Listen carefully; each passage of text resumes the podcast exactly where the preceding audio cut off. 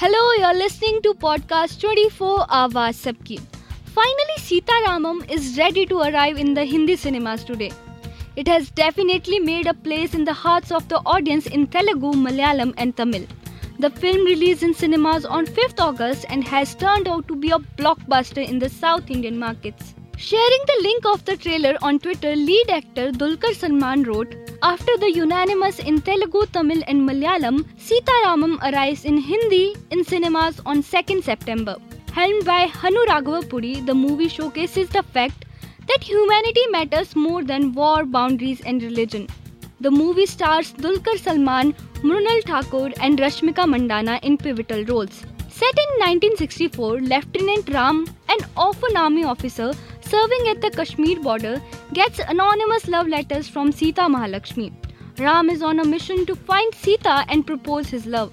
The movie is loved by the audience and has all praises for the actor Dulquer Salmaan. Dr. Jayanti Lal Gada of Pen Studios and Swapna, who are the producers, are bringing the Hindi release in cinemas. Directed by Hanu Raghavapudi, who has also written the film along with the Rajkumar Kandamudi. The filmmaking took place in Hyderabad, Kashmir, and parts of Russia. The film has music composed by Vishal Chandrasekhar, cinematography by P.S. Vinod and Shreyas Krishna, and edited by Kotagiri Venkateshwara Rao. Let's hear to the trailer of the much awaited movie. बीस साल पहले lieutenant Ram ने मुझे एक ज़िम्मेदारी सौंपी थी इस खत को सीता महालक्ष्मी तक तुमको ही पहुंचाना है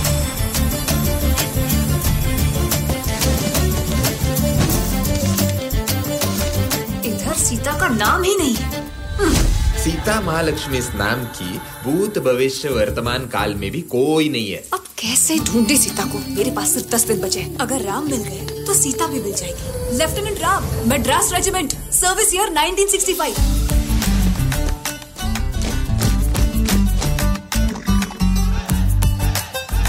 Sita अब हो कौन?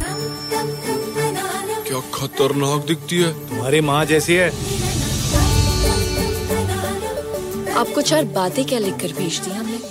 कश्मीर को बर्फ़ के हवाले करके आ गए। सीता जी मैं अकेला था। सोचता था ठीक है फिर आपने खत लेकर ख्वाब दिखाए और अब वापसी का टिकट देकर जगा रही है। ये 1964 में भी ऐसा ही होता था क्या? सुनो सीता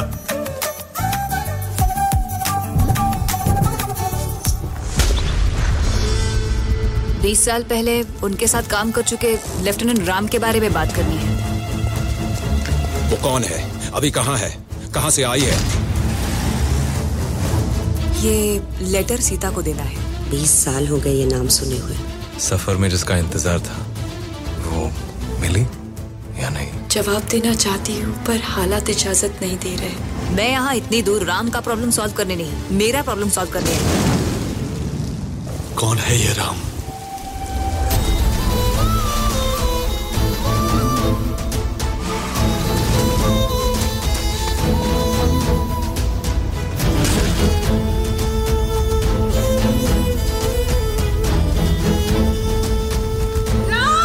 आज से मैं अनाथ नहीं हूँ ना।